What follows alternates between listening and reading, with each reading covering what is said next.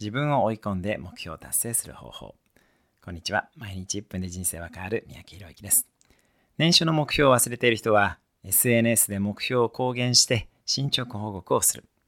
尊敬している人をメンターにして監視してもらう。動詞を見つけて目標を共有し合い結果を共有するなどをしてください。自分の弱さに気づいて頑張れる仕組みを作るということです。人生で有効なのはトレッドミル作戦です。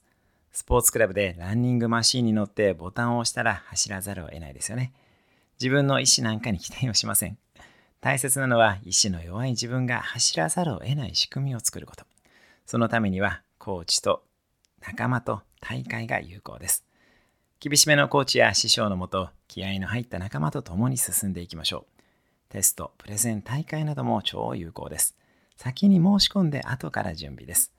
弊社のコーチングスクールでもセルフコーチングとして先に追い込む環境を作ることを推奨しています。それではまた毎日1分で人生は変わる三宅宏之でした。